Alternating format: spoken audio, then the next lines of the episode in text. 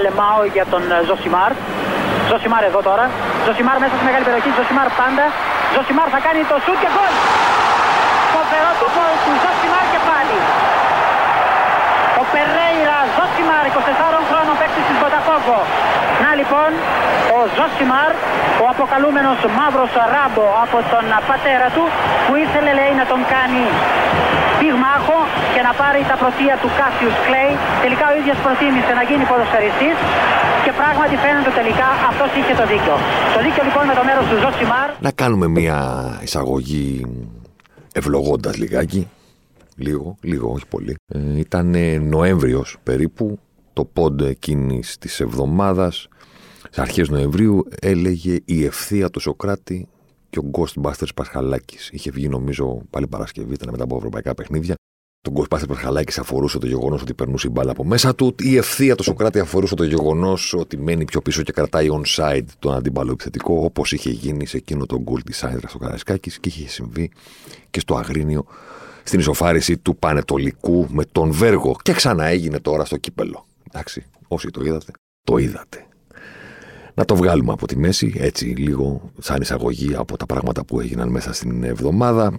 Η αρχική πρόθεση ήταν να κάνουμε κάτι που θα αφορά το ελληνικό ποδόσφαιρο, γιατί είχα πει στο μυαλό μου, λέω εντάξει, την Κυριακή έχει Παναθηναϊκός Ολυμπιακός, ακολουθεί την Τετάρτη Πάω ΚΑΕΚ, παίζουν και οι τέσσερις μεγαλύτεροι μεταξύ τους, η μεν Κυριακή πρωτάθλημα, η άλλη Τετάρτη κύπελο, πολύ ωραία, πολύ γλυκά, να κάνουμε κάτι την Πέμπτη κάπου να πιαστούμε, κάτι θα συμβεί.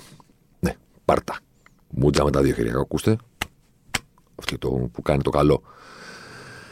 Τι να συμβεί. 0-0, 0-0. Τι να συμβεί. Ναι, ποντάραμε όχι σε κουτσοάλογο. Δεν ήταν άλογο καν. Δεν ήταν άλογο. Το κουτσοάλογο μπορεί να τρέξει, να παλέψει τον πόνο και να, να, να, φύγει, ξέρω εγώ, κάτι. Δεν, ποντάραμε σε κάτι που δεν ήταν άλογο.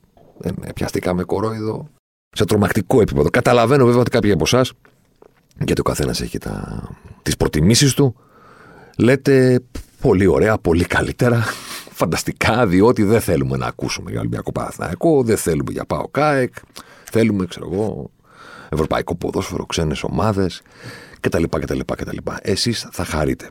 Δεν θα πάμε σε ομάδες ακριβώς, αλλά μέσω των ομάδων θα κάνουμε μια γενικότερη θεώρηση. Για να ακούτε το podcast έχετε ήδη δει τον τίτλο, οπότε ξέρετε πάνω κάτω τι θα συζητήσουμε. Η αλήθεια είναι ότι φέτος, το 22 δηλαδή, συμπληρώνονται, θα συμπληρωθούν το καλοκαίρι και 10 χρόνια από το Euro του 12.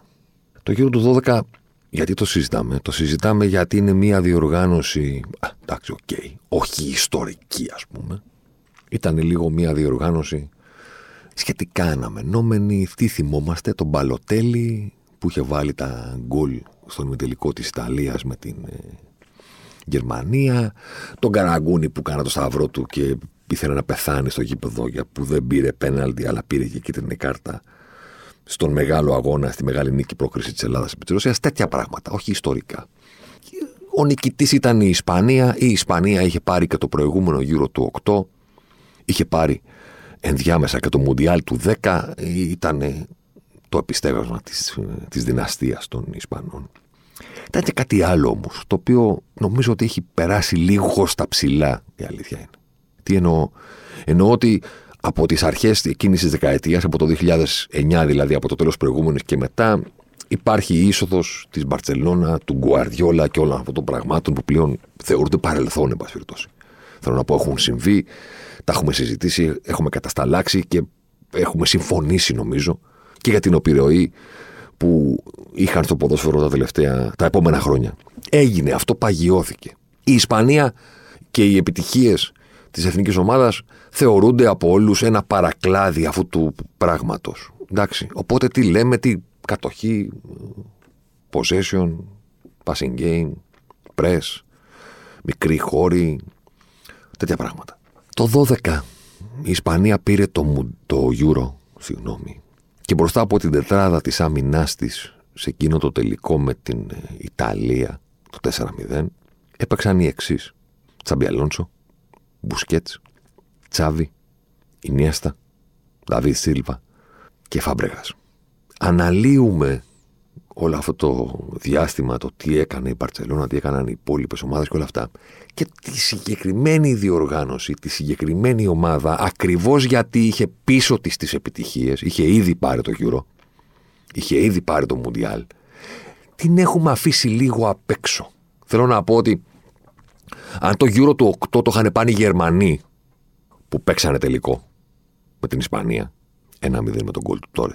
Ή αν το Μουντιάλ του 10 το είχαν πάρει οι Ολλανδοί, βάζει ο Ρόμπεν τα δύο τετατέτ, και δεν το παίρνει η Ισπανία στην παράταση με τον γκολ του Ινιέστα.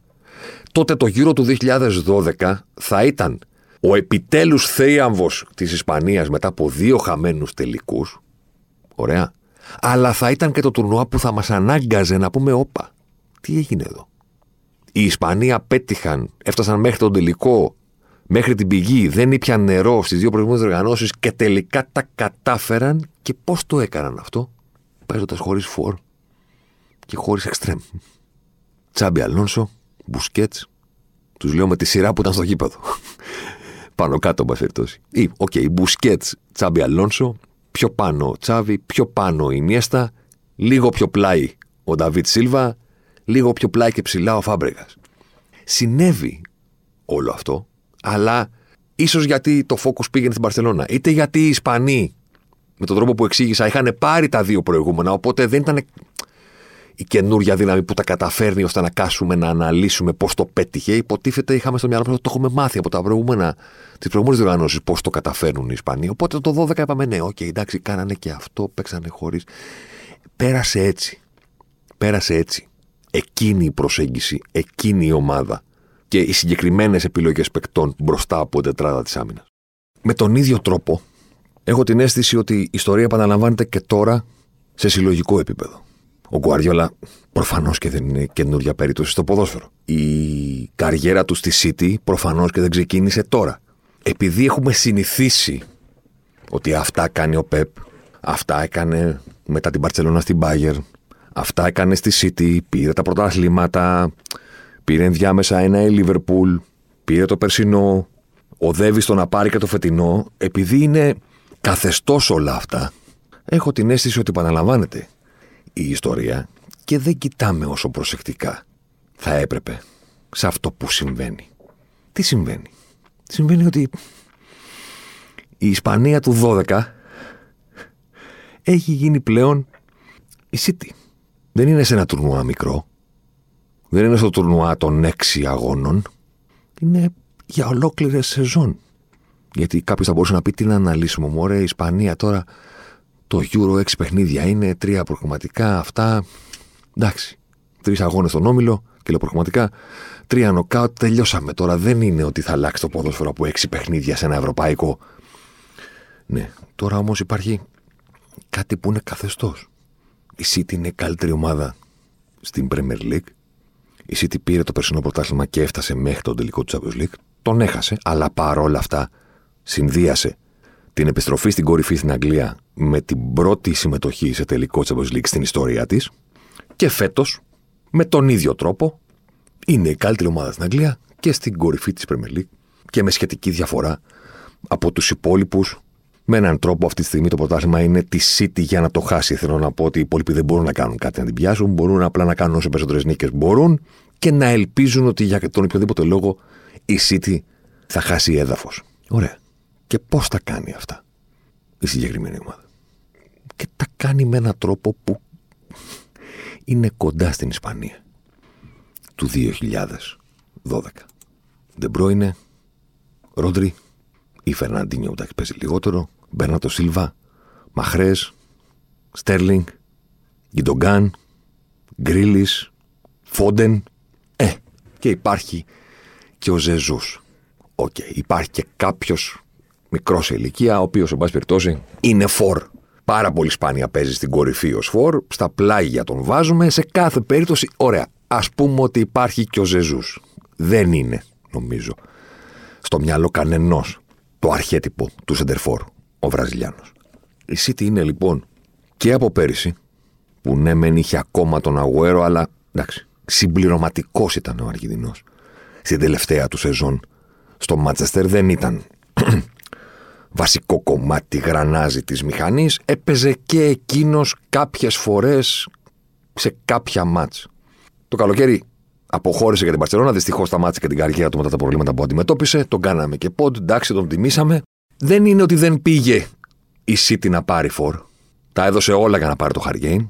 Μπήκε στο παιχνίδι, στο κουκλοθέατρο αυτό, που έστειλε το Ρονάλντο στην κόκκινη πλευρά του Μάντσεστερ και στην επιστροφή του στη United, αλλά τελικά δεν πήρε. Ωραία. Και τι συμβαίνει στο χορτάρι, είναι πάλι η καλύτερη ομάδα της Αγγλίας και είναι πάλι το φαβόρι για το πρωτάθλημα. Για να έχει πάρει δύο με τον Guardiola, ένα η Liverpool, άλλα δύο. Χωρίς φόρ. Δεν το συζητάμε γιατί έχουμε συνηθίσει τον Guardiola. Και λέμε ναι, κάνει τέτοια. Ναι, χωρίς φόρ. Φερναντίνιο, Ρόντρι, Γκιντογκάν, Μπερνάντο Σίλβα, Ντεμπρόινε, Μαχρές, Στέρλινγκ, Φόντεν και ο Ζεζούς. Τι έγινε πέρυσι, η City πήρε περίπατο, όπως είπαμε, το πρωτάθλημα και πήγε στη τελικού Champions League. Πρώτο σκόρερ της ε, City στο πρωτάθλημα, βγάζουμε τα πέναλτι, πάτε τα βγάζουμε τα πέναλτι, το ξέρετε αυτό εσείς. Πρώτο σκόρερ στο πρωτάθλημα, ο Γκιντογκάν με 12. Δεύτερος, ο Στέρλινγκ με 10. Κανένας άλλος παίκτης της City δεν είχε διψήφιο αριθμό τερμάτων στο πρωτάθλημα. Πού είναι ο Φόρ, ο Γκολτζή. Χρειάζεσαι, λέει το κλισέ, έναν με 20 γκολ τη σεζόν για να πετύχει του στόχους σου. Τουλάχιστον 15. Όποτε μια ομάδα δεν πηγαίνει καλά, υπάρχει πάντα η ανάλυση, δεν γίνεται. Χρειάζεται κάποιον σταθερά να σου βάλει 20 γκολ τη σεζόν να πάρεις το πρωτάθλημα. Να πετύχεις. Ή εν πάση να ανταγωνιστείς στον πρώτο, πούντος. Γκιντογκάν 12 γκολ. Πρώτος σκόρερ πρωταθλητής ομάδας. Δεύτερος ο Στέλινγκ με 10. Αυτή ήταν η City στην Premier League πέρυσι. Έτσι το πήρε. Και αν προσθέσουμε και τις υπόλοιπες διοργανώσεις στην ε, εξίσωση, δεν νομίζω, δεν αλλάζει η εικόνα. Δραματικά. Ο Φόντεν, τι να το πούμε φόρτα, το Φόντεν είχε 16 γκολ σε όλες τις διοργανώσεις, πάντα χωρίς τα πέναλτι, Γκάν 16, Στέρλινγκ, Ζεζούς, Μαχρές κτλ. Τι σημαίνει φέτος; Στον περίπατο που κάνει μέχρι στιγμής η City στην πορεία ενός ακόμα πρωταθλήματος. Πρώτο σκόρερ σε όλες τις διοργανώσεις, πάντα, πάντα χωρίς τα πέναλτι. Ο Μαχρές με 9. Δεύτερος ο Μπέρναντος Σίλβα με 8. Ακολουθούν Στέρλινγκ, Ντεμπρόινε και Φόντεν με 7. Ο Γκαμπριέλ Ζεζούς, ο πιο φόρ από τους φόρ, έχει 6 γκολ. κάποια στιγμή, ίσως λογικά μέσα σεζόν, θα πιάσει και αυτός διψήφιο αριθμό τερμάτων. Τι μας λέει εδώ η City; Και ο Guardiola. Δεν μιλάμε για έξι μάτς, δεν μιλάμε για τρία μάτς, δεν μιλάμε για τακτικές επιλογές σε κάποια παιχνίδια να πεις ότι πήγε να παίξει έτσι τον ημιτελικό ή τον τελικό του Champions League και δοκίμασε εκεί κάτι διαφορετικό. Μιλάμε για ολόκληρη σεζόν. Αυτό που μας λέει είναι πολύ νωρίς να πούμε ότι είναι η αρχή του τέλους των φόρ. Αλλά αυτό που μας λέει είναι ότι ο Γκουαριόλα αποδεικνύει στο γήπεδο, γιατί δεν αρκεί να το πιστεύεις, πρέπει να το δείχνεις στο γήπεδο. Αποδεικνύει στο γήπεδο ότι ναι, το κλισέ θα ισχύει. Χρειάζεσαι ένα φόρ για να βάζει γκολ και τα γκολ δίνουν βαθμούς και γι' αυτό πάντα οι φόρ θα πληρώνονται περισσότερο από τους άλλους γιατί κάνουν την πιο δύσκολη δουλειά στο γήπεδο. Στέλνουν την μπάρα στα δίχτυα.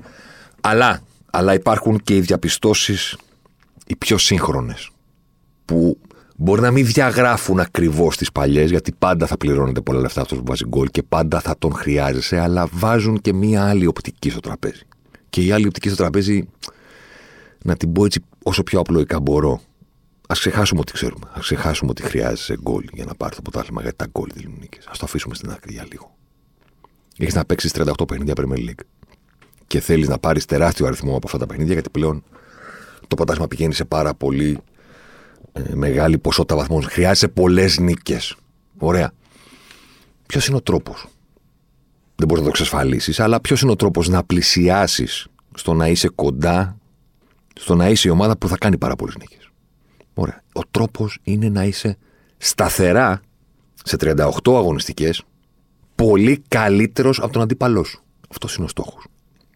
Αν είσαι σε, στα 34, λέω ένα νούμερο τώρα, στα 30 από τα 38 παιχνίδια πολύ καλύτερος από τον αντίπαλό σου, OK, okay, υπάρχουν και ατυχίες στο ποδόσφαιρο, αλλά η λογική λέει ότι αν είσαι πάρα πολύ καλύτερος σε τόσο μεγάλο αριθμό παιχνιδιών, θα πάρεις και τις νίκες. Και θα πάρεις και το πρωτάθλημα. Και εδώ μπαίνει η υποσημείωση. Ο Σέντερ Φορ με βοηθάει να είμαι πολύ καλύτερος από τον αντίπαλο. Ποιο στυλ Φορ είναι η επόμενη ερώτηση. Με βοηθάει στο να είμαι πολύ καλύτερος από τον αντίπαλο. Είναι αυτός που θα βάλει την παρθαδίθια. Ωραία. Πριν από αυτό θα με βοηθήσει; Θα με βοηθήσει στο να έχω πολύ καλύτερες ευκαιρίες από τον αντίπαλο; Αυτός είναι ο στόχος μου τελικά. Μπαίνω στο γήπεδο και θέλω να κάνω πολύ καλύτερες και περισσότερες ευκαιρίες για τον αντίπαλο. Μετά λογικά θα κερδίσω. Αν έχω εγώ πέντε τετατέτ και αυτός δεν έχει κανένα και κάνει τρία σουτ από τα 50 μέτρα, τα 30 μέτρα, δεν ξέρω εγώ τι. OK, okay, μπάλα είναι, μπορεί να χάσουμε, μπορεί να γίνει 0-0, αλλά άμα το κάνουμε αυτό σε 30 παιχνίδια από τα 38, θα πάρουμε το πρωτάθλημα. Αν σε 30 από τα 38 παιχνίδια έχουμε 5 τετατέτ και οι αντίπαλοι δεν έχουν κανένα, θα πάρουμε το πρωτάθλημα. Αυτός είναι ο τρόπος να το πάρεις. Ωραία. Θα με βοηθήσει ο σέντερ φορ σε αυτό το στόχο. Η απάντηση του Guardiola και της City, όχι στη θεωρία, στην πράξη, αυτό που είδαμε όλη την περσίνη σεζόν και αυτό που βλέπουμε και φέτος, είναι. OK, okay, μπορεί να το κάνεις και με σέντερ φορ, αλλά καλύτερα γίνεται χωρίς. Γιατί οι έξι παίχτες που παίζουν μπροστά από τετράδα της City λειτουργούν ως όλοι μαζί για να πετύχουν αυτό που έχουν βάλει ως ένα στόχο. Το να είναι πολύ καλύτεροι από τον αντίπαλο σταθερά σε κάθε παιχνίδι. Ε, και μετά κάποιος το βάζει. Δεν έχουμε κάποιον να το βάλει για να κερδίσουμε το ισορροπημένο παιχνίδι. Έχουμε μία λειτουργία που μας εξασφαλίζει το γεγονός ότι είμαστε τόσο καλύτεροι που κάποιος θα το βάλει. Οι άλλες ομάδες και το κλισέ λένε ότι χρειάζεται το φόρ για να σου πάρει το μάτς. Υπονοούν ότι χρειάζεται το φόρ για να σου πάρει το μάτς που είναι στην κόψη του ξηραφιού. Είναι στο ποιος θα το βάλει. Οπότε καλό είναι να έχεις εσύ το μεγάλο φόρ και όχι ο αντίπαλος, ούτως ώστε στο ισορροπημένο παιχνίδι να σου κάνει τη διαφορά. Κάνει τη διαφορά, μεγάλη έβαλε στον κολ, πρωτοσέλιδα και από κάτω το συμπέρασμα να για αυτή χρειάζεσαι το μεγάλο φόρ για να σου καθαρίζει τα μεγάλα παιχνίδια κτλ. Και η τι λέει, δεν είναι καλύτερα το μεγάλο παιχνίδι να το μετατρέπουμε σε περίπατο. Δεν είναι καλύτερα το μεγάλο παιχνίδι να το μετατρέπουμε σε μια παράσταση που ο αντίπαλος πρέπει να κάνει την προσευχή του για να μην, για να μην τον διασύρουμε ή για να έχει πιθανότητες να νικήσει. Και εσύ τι απαντάει ναι, είναι καλύτερα να είμαστε πάρα πολύ καλύτεροι. Αυτό μας βολεύει περισσότερο. Όχι το ντέρμπι στην κόψη του ξεραφιού που θα το κρίνει ο μεγάλος φόρ. Το ντέρμπι στο οποίο είμαστε on top σε όλα. Δεν κινδυνεύουμε. Δεν μας κάνουν φάσεις. Ελέγχουμε απόλυτα το ρυθμό. Ελέγχουμε απόλυτα το πού παίζεται το παιχνίδι. Ελέγχουμε απόλυτα το σε ποια πλευρά του γηπέδου υπάρχει η δράση. Πατάμε γκάζι, πατάμε φρένο, βάζουμε αυτόματο, κάνουμε ό,τι γουστάρουμε στο μάτς. Δεν απειλούμαστε και απειλούμε διαρκώς. Τι να τον κάνουμε το φόρ όταν είμαστε τόσο καλύτεροι; Γιατί να επιλέξουμε την άλλη επιλογή; Όταν μπορούμε να έχουμε αυτή. Το καλοκαίρι έγιναν δύο μεγάλες κινήσεις στην επίθεση των ομάδων. Η Τσέλση έφερε το Λουκάκου πίσω. Ω καλύτερο παίκτη της Serie A και MVP της Σίντερ στην επιστροφή των Ερατζούρι στην κορυφή του, της Ιταλίας, στην κατάκτηση του Σκουντέτο. Η United έφερε πίσω τον Κριστιανό Ρονάλντο. Χαμός, πανικός και τι έγινε. Ο Λουκάκου έχει 5 γκολ το πρωτάθλημα, 8 σε όλες τις οργανώσει. Ο Ρονάλντο έχει 6 γκολ το πρωτάθλημα, 12 σε όλες τις οργανώσει. Πάντα. Χωρίς να μετράμε τα πέναλτι. Θα μπορούσαν να έχουν παραπάνω γκολ. Και μιλάμε για δύο ομάδες. Η Chelsea ήταν πρωταθλήτρια Ευρώπης. Βέβαια. Η United πιο κάτω. Παρότι πιο ψηλά στη βαθμολογία στο τέλος του Premier League πέρυσι. Αλλά νομίζω ότι μπορούμε να συμφωνήσουμε πιο κάτω σαν, σαν στάτου ομάδας το καλοκαίρι του 2021. Αυτές οι δύο ομάδες έχουν ένα μεγάλο πρόβλημα. Το πρόβλημα είναι ότι υπάρχουν στο πρωτάθλημά τους μία και άλλη μία πολύ καλύτερες ομάδες. Η μία είναι η City, σταθερά, αμετακίνητα. Και η άλλη είναι η Λίβερπουλ που πέρυσι βέβαια διαλύθηκε, οπότε είχε βγει από μόνη της λίγο από την εξίσωση, αλλά τα προηγούμενα χρόνια ήταν σταθερά καλύτερη ομάδα από την Chelsea και από τη United. Γι' αυτό δεν λέω δύο ομάδες, γιατί πέρυσι η Liverpool βγήκε μόνη από την εξίσωση. Αλλά αν θέλουμε να συμπεριλάβουμε όλο το προηγούμενο χρονικό διάστημα, η Chelsea και η United έχουν μπροστά τους δύο ομάδες καλύτερες από εκείνες. Πολύ καλύτερες από εκείνες.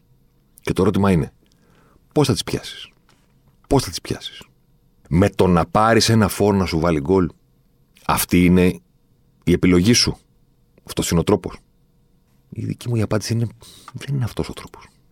Δεν θα φτάσεις τη Λίβερπουλ και τη City με έναν φόρο. Γιατί δεν θα πλησιάσεις με αυτή την προσθήκη αυτό που κάνει ξεχωριστές τη Λίβερπουλ και τη City. Το ότι η κάθε μία με τα δικά της χαρακτηριστικά, δεν λέω ότι είναι οι ίδιες. Μιλάμε για ομάδες οι οποίες μπορεί να είναι σταθερά πάρα πολύ καλύτερες από τον αντίπαλο σε μεγάλο αριθμό αγώνων. Ωραία, πήρες το Λουκάκου, πήρες το Λουκάκου. Τι είναι.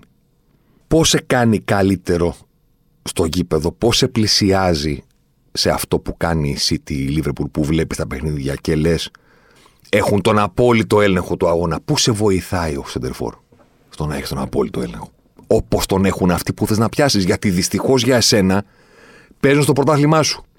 Και οι δύο. Αν έπαιζαν αλλού, θα έλεγες τι με νοιάζει εμένα τώρα, τι κάνει μια ομάδα στη Λα τι κάνει μια ομάδα στην Bundesliga. Εγώ εδώ παίζω και θέλω να πάρω το πρωτάθλημα. Και το πρωτάθλημα το παίρνει η ομάδα που έχει το φορ που είναι ο πρωταγωνιστής και της δίνει το πρωτάθλημα. Ναι. Έλα που αυτές οι δύο ομάδες παίζουν στο δικό σου πρωτάθλημα. Πήρες τον Λουκάκου, πήρες τον Ρονάλντο. Και τι έγινε. Βελτιώθηκε η επίθεσή σου. Ποια επίθεση. Βελτιώθηκε ο τρόπος που ελέγχεις τα μάτς. Αρχίσαμε να σε βλέπουμε σε παιχνίδια να έχεις κάτι που μοιάζει με τη Liverpool και τη City, δηλαδή το να βλέπουμε το παιχνίδι και να λέμε δεν γλιτώνει ο αντίπαλος. Σε βλέπουμε κάποιες φορές. Ναι, είσαι καλή ομάδα.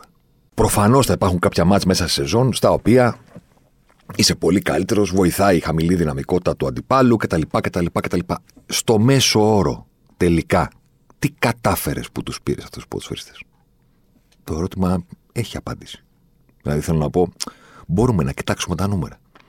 Η United πριν τον Ρονάλντο στην επίθεση το 2020 είχε 1,39 expected goals, το 2021 είχε 1,38 στην επίθεσή της. Πήρε τον Ρονάλντο. 1,35. Λίγο θα ανέβει, λίγο θα κατέβει. Εκεί που ήταν θα είναι. Απειλεί όσο απειλούσε.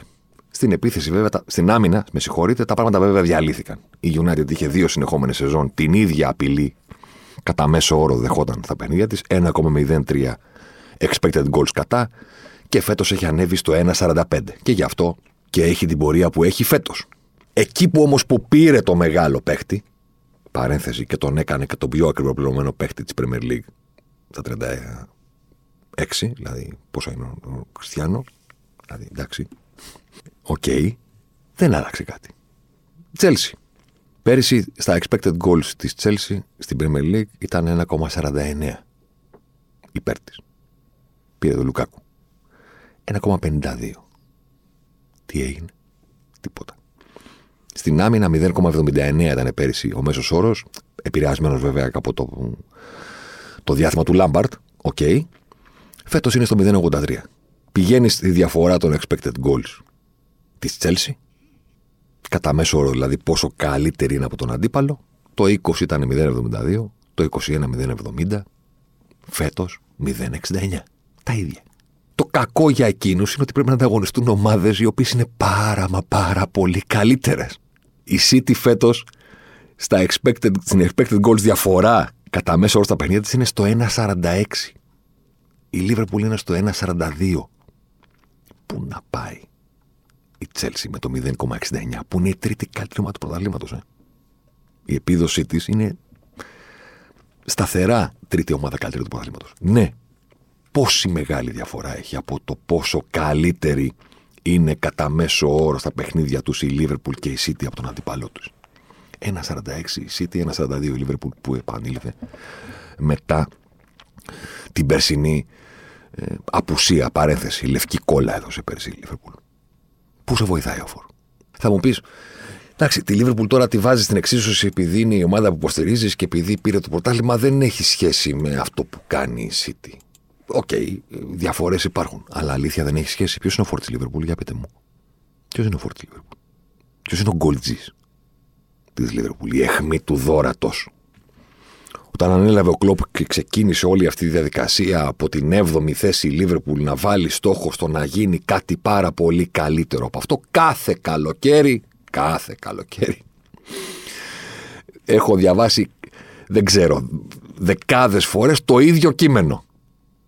Ποιον φόρ θα αποκτήσει η Λίβερπουλ στη θέση του Φιρμίνο, γιατί χρειάζεσαι έναν φόρ με πάρα πολλά γκολ για να πάρει το πρωτάθλημα. Από κάτω, ανάλυσης. Το Diego Κώστα είχε η Chelsea και έβαλε τότε και το πήρε.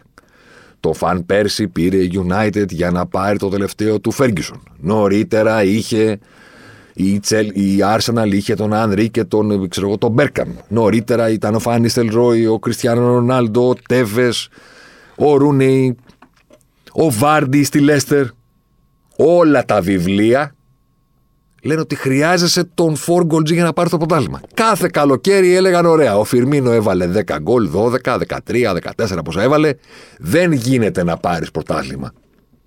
Με το Φιρμίνο, γιατί δεν είναι ο center for goal G στον 20 γκολ τη σεζόν. Οπότε, να η λίστα από κάτω, διαβάστε, των υποψηφίων for για την επίθεση της Liverpool που θα αναβαθμίσουν όλο αυτό το πράγμα που προσπαθεί να φτιάξει ο Κλόπ, ο Κλόπ και θα τον οδηγήσει στο πρωτάθλημα. Και τελικά, τι έγινε; Ποιον πήρε η Liverpool. Κανέναν. Έπαιξε ένα τελικό Champions League. Έπαιξε επόμενο τελικό Champions League και το κατέκτησε. Και έχασε το πρωτάθλημα στο 98-97, έφτασε να κάνει 97 βαθμούς. Την επόμενη σεζόν πήρε το πρωτάθλημα μαζί και το Παγκόσμιο Συλλόγων και το UEFA Super Cup. Σε κάθε περίπτωση τα πέτυχε όλα σχεδόν βήμα-βήμα. Χαμένος τελικός Champions League. Νικηφόρος τελικός Champions League και 97 βαθμοί και δεύτερη θέση και την επόμενη χρονιά πρωτάθλημα. Ένα προς ένα. Χωρίς ποτέ, μα ποτέ, να κάνει αυτό το οποίο συμφωνούσαν όλοι απ' έξω ότι πρέπει να κάνει. Να πάρει ένα 4 goal G και να το βάλει στη στο Φιρμίνο.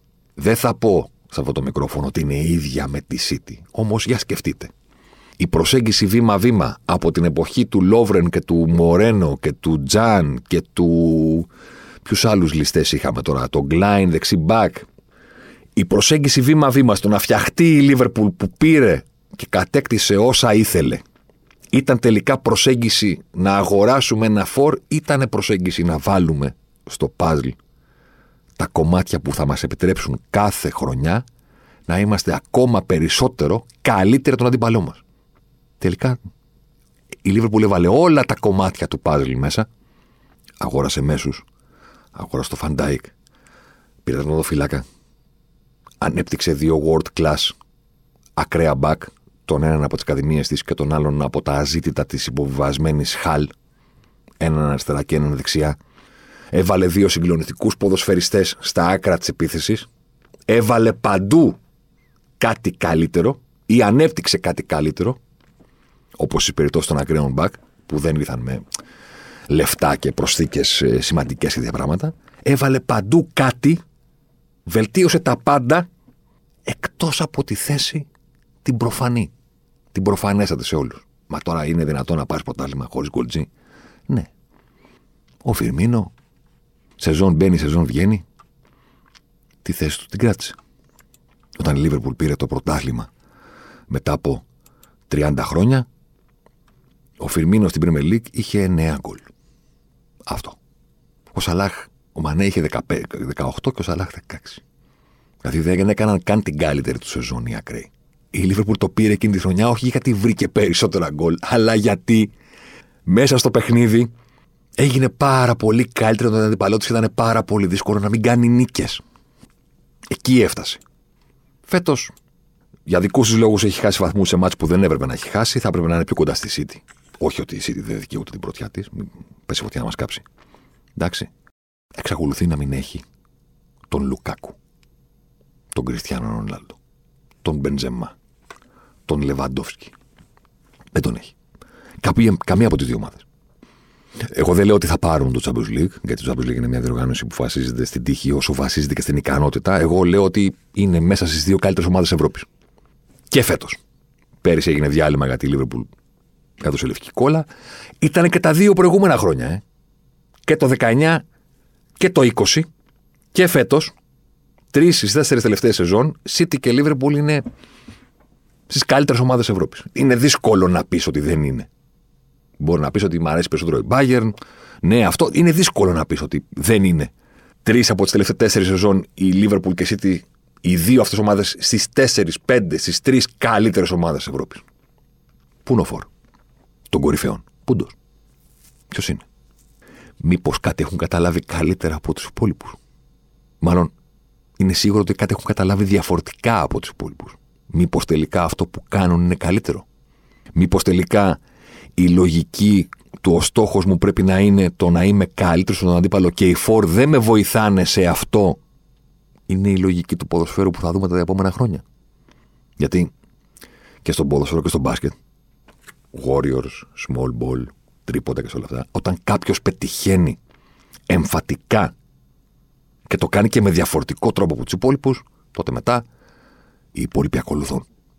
Αυτό είναι δεδομένο. Αυτό που έκανε η Μπαρσελόνα από το 9 και τα επόμενα χρόνια, μετά έρθει η Ισπανία, μετά εκείνο, μετά το άλλο, φτάσαμε στο ποδόσφαιρο του σήμερα. Πάρα μα πάρα πολλές αλλαγές από το ποδόσφαιρο που βλέπαμε το 2008, το 2006, το 2007. Γιατί; Γιατί, η μία, γιατί κάποιος πέτυχε εμφατικά και το ίδιο εμφατική και στο μάτι του οποιοδήποτε θεατή ήταν η διαφορά στο πώς παίζει αυτό το άθλημα με τους υπόλοιπους. Οπότε μετά οι άλλοι τι έκαναν, είπαν: Ωπα, κάτσε. Εδώ θέλει μελέτη το πράγμα. Τι κάνουν, γιατί το κάνουν, πώς μπορούμε να το αντιμετωπίσουμε είναι η πρώτη αντίδραση. Εμείς που το κοντράρουμε. Η δεύτερη αντίδραση των υπολείπων είναι τι μπορούμε να πάρουμε από αυτό. Η τρίτη αντίδραση είναι τι μπορούμε να εξελίξουμε από αυτό. Όλα αυτά είναι πίσω μας. Έχουν γίνει ήδη. Εγώ λέω ότι τώρα βρισκόμαστε σε κάτι που είναι η αρχή των πραγμάτων που θα δούμε στη συνέχεια. Δεν μπορεί να περάσει απαρατήρητο αυτό που συμβαίνει γιατί δεν είναι one-off. Για να επιστρέψουμε από εκεί που ξεκινήσαμε το pod, δεν είναι τα έξι μάτς της Ισπανίας το 12 που τα είδαμε αλλά τα ξεχάσαμε.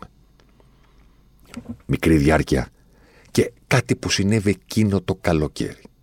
Όχι κάτι μεγάλο. Αυτό που συμβαίνει τώρα δεν είναι one-off. Η City το έκανε πέρυσι. Η City το κάνει και φέτος. Η Liverpool το έκανε τις προηγούμενες σεζόν για να πάρει Champions League και ποτάλμα. Το κάνει και φέτος. Δεν είναι κοντά οι δυο τους στη βαθμολογία, αλλά είναι κοντά οι δυο τους στο πόσο καλύτερες ομάδες είναι από τις υπόλοιπες ομάδες Premier League. Πού είναι ο Χαρικέιν, Πού είναι ο Λουκάκου, Πού είναι ο Κριστιανό Ρονάλντο, Πού είναι ο Ομπάμε Γιάνγκ, ο Λαγκαζέτ, να πάω και στην, στην Arsenal. Ο τρόπος τους είναι απλός. Παρότι ακούγεται τρομακτικά επαναστατικός. Ο τρόπος του είναι απλός. Ο στόχος μου είναι να είμαι πολύ καλύτερος στον αντίπαλο. Ο φόρ που μόνος σκοράρει δεν με βοηθάει σε αυτό. Μου δίνει νίκες με την ικανότητά του. Σε βάθος χρόνου όμως, με έναν φόρ, αποφασίσαμε στη City και στη Liverpool ότι σε βάθος χρόνου με έναν φόρ τα μάτς που θα είμαστε πολύ καλύτερα τον αντίπαλο θα είναι λιγότερα. Τα αμφίροπα, παύλα ισοδύναμα παιχνίδια θα είναι περισσότερα. Ναι, σε κάποια από αυτά η ικανότητα του Φορ θα μου δώσει νίκες. Στο τέλος της ημέρας, τι είναι προτιμότερο; Να έχω κάποιον που θα μου καθαρίσει κάποια αμφίροπα παιχνίδια ή αυτά τα αμφίροπα παιχνίδια να είναι ελάχιστα; Τι μου δίνει περισσότερους βαθμούς; Το να έχω ένα φόρ που σε 15 αμφίροπα παιχνίδια θα μου καθαρίσει τα 5 ή τα αμφίροπα παιχνίδια να είναι 4. Και στα 30 να είμαι πολύ καλύτερος στον αντίπαλο και να κερδίσω με τον γκολ του οποιοδήποτε του Φόντεν, του Μαχρές, του Μπέρνατο Σίλβα, του Ντεμπρόινε, του Στέρλινγκ. Τι με νοιάζει. Τι ρόλο παίζει. Ερώτηση που δεν θα πάρω απάντηση, αλλά θα την κάνω.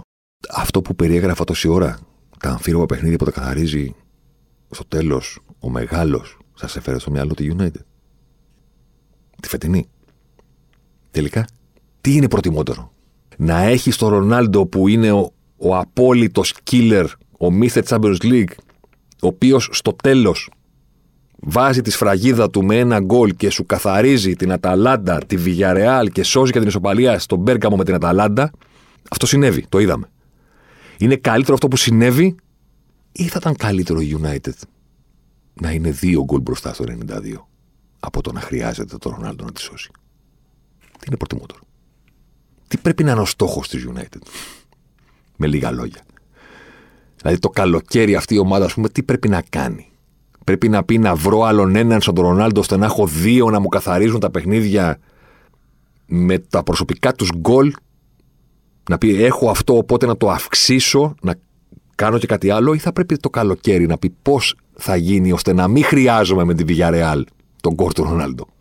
Τι θα τη βελτιώσει σαν ομάδα; Να έχει κάποιον που δίνει νίκη στο τέλος στα αμφίροπα παιχνίδια στα οποία θα έπρεπε να είναι καλύτερο τον αντιπαλό της. Γιατί έχει τρομακτικά μεγαλύτερο budget από τη Villarreal και την Αταλάντα, οπότε δεν θα έπρεπε να είναι αμφίροπο το match. Άρα, μήπως ξοδεύει λάθος τα λεφτά της.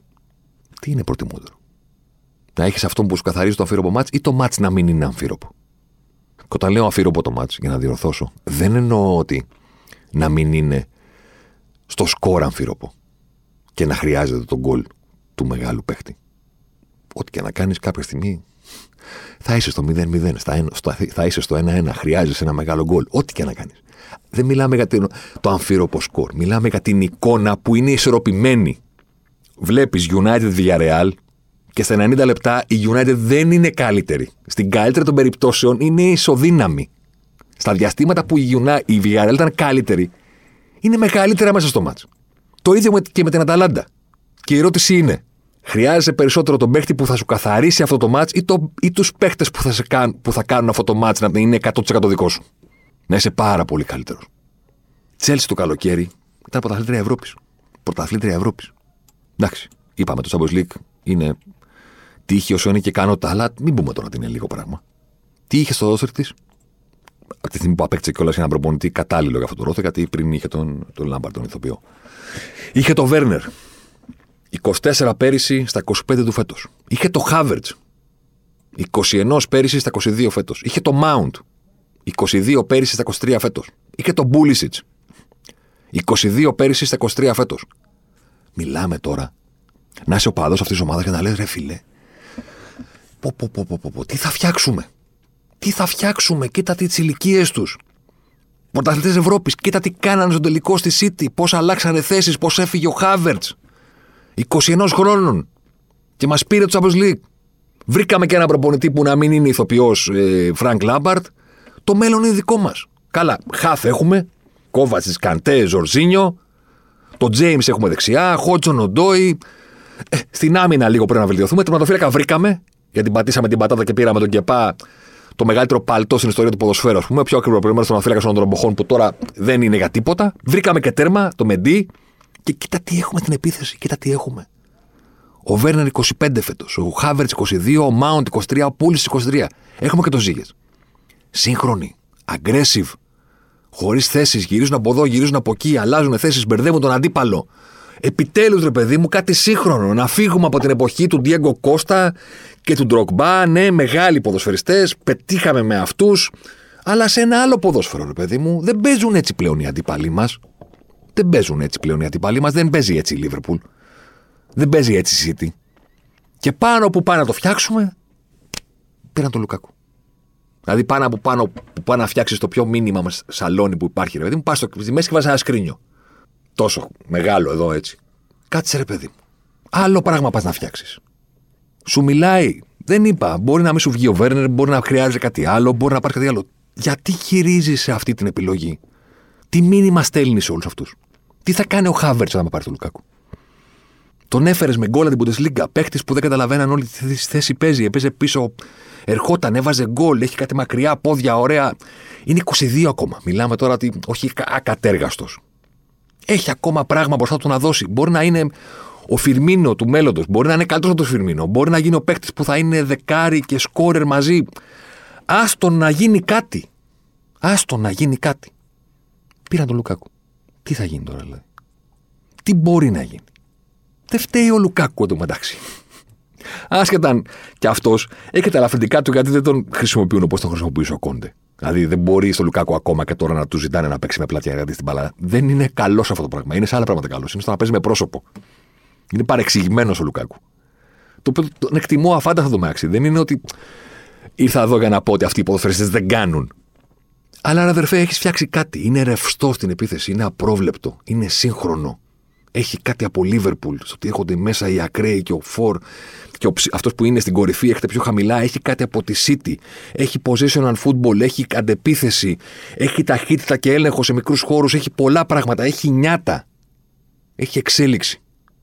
Και πατάς το καλοκαίρι και ένα κουμπί και λες το Λουκάκου. OK. Okay. Μπορεί να ξαναπάρει το Champions με τον Λουκάκου και να βάλει γκολ και να μου στέλνετε μηνύματα κτλ.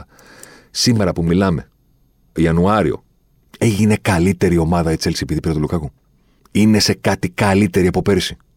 Εγώ λέω ότι η επίθεση της είναι χειρότερη. Αλλά εντάξει, πες ότι είναι δικό μου θέμα. Έγινε πολύ πιο προβλέψιμη, λιγότερο ρευστή. Αλλά αυτό δεν είναι δικό μου. Είναι σε κάτι καλύτερη. Για ποιο λόγο όλα αυτά τα λεφτά; Όταν δεν σε κάνει καλύτερο στο χορτάρι. Η United Ξέρω ότι ο Ρονάλντο έδωσε νίκες, έδωσε χαρακτήρα, έδωσε πεποίθηση. Στο τέλος της ημέρας είναι καλύτερη όταν τη βλέπεις να παίζει ποδόσφαιρο. Θα είναι πάρα πολύ δύσκολο σε αυτό το άθλημα, που δεν είναι εύκολο στις αλλαγές, να τελειώσουν οι φόρ. Όσο υπάρχει τράπουλα, θα βγαίνουν ρηγάδες που τραγούδιζε κάποτε και ο στράτος. Για να απαντήσει στο Οι μάγκες δεν υπάρχουν πια, έβγαλε το ποιος το είπε για τους μάγκες, πώ την πάτησαν. Όσο υπάρχει τράπουλα, θα βγαίνουν ρηγάδες. Ρε Κέσσαρη, θα μας τρελάνεις, κάνεις podcast για το τέλος των φόρ και μας έχεις πρίξει δύο χρόνια για το Χάλαντ. Μας είπες ότι εσύ τον έφερες στην Ελλάδα. Ναι, όσο υπάρχει τράπουλα, θα βγαίνουν ρηγάδες. Θα βγαίνει ο Χάλαντ, θα βγαίνει ο Εμπαπέ, ο Λεβαντόφσκι θα χαλάει κόσμο, ο Μπενζεμά το ίδιο. Και αυτή η δύση της καριέρας τους, αλλά θα βγαίνουν πάντα φόρ. Δεν είναι καθόλου, καθόλου, μα καθόλου εύκολο να πούμε με σιγουριά ότι είναι η αρχή του τέλους των φόρ και ήρθε και ότι πλέον δεν θα υπάρχουν. Θα υπάρχουν πάντα. Έχω την αίσθηση όμως ότι θα πληθύνουν οι ομάδες που θα πούν ρε εσύ, αυτοί που κυνηγάμε, αυτοί που θέλουμε να είμαστε σαν κι αυτούς, δεν το κάνουν έτσι. Μήπως κάτι έχουν καταλάβει καλύτερα από εμάς. Μία, δύο, τρεις, δηλαδή εντάξει, το κάνανε οι Ισπανοί το 12, αλλά ποιος ασχολείται. Εδώ συμβαίνει κάθε σεζόν. Αυτές είναι οι καλύτερες ομάδες στην Ευρώπη. Σταθερά. Δεν κάνουν αυτό που κάνουμε εμείς. Κάνουν κάτι άλλο. Ξοδεύουν αλλού τα λεφτά τους. Και με τον τρόπο που τα ξοδεύουν, είναι σταθερά καλύτεροι από όλους τους υπόλοιπους. Μήπως αυτοί κάνουν κάτι καλύτερα, κάτι πιο σωστό από τους υπόλοιπους, οι οποίοι λένε Πατήσαμε στην κορυφή της Ευρώπης. Στο ποτάρι είμαστε πίσω. Τι θα κάνουμε, θα πάρουμε τον Λουκάκου. Είμαστε United. Βγήκαμε δεύτερη πέρσι, εκμεταλλεύτηκαμε τα χάλια της Liverpool. Τι θα κάνουμε για να κλείσουμε την ψαλίδα, θα πάρουμε τον Ρονάλντο. Γίνανε καλύτεροι. Όχι. Μήπως γύρω-γύρω ο κόσμος, οι ομάδες θα πληθύνουν που θα αρχίσουν να παρατηρούν τι κάνουν οι άλλοι. Φόρ θα υπάρχουν, γκολτζίδες θα υπάρχουν, αλλά ήρθε η ώρα να κάνουμε αυτή την παρατήρηση. Και γι' αυτό κάναμε και αυτό το πόντο. Κάτι κάνουν διαφορετικά οι άλλοι. Σας χαιρετώ. Τα λέμε την επόμενη εβδομάδα. Αλεμάω για τον ε, Ζωσιμάρ. Ζωσιμάρ εδώ τώρα. Ζωσιμάρ μέσα στη μεγάλη περιοχή. Ζωσιμάρ πάντα. Ζωσιμάρ θα κάνει το σουτ και γκολ. Φοβερό το γκολ του Ζωσιμάρ και πάλι. Ο Περέιρα Ζωσιμάρ, 24 χρόνων παίκτης της Μποταφόγκο.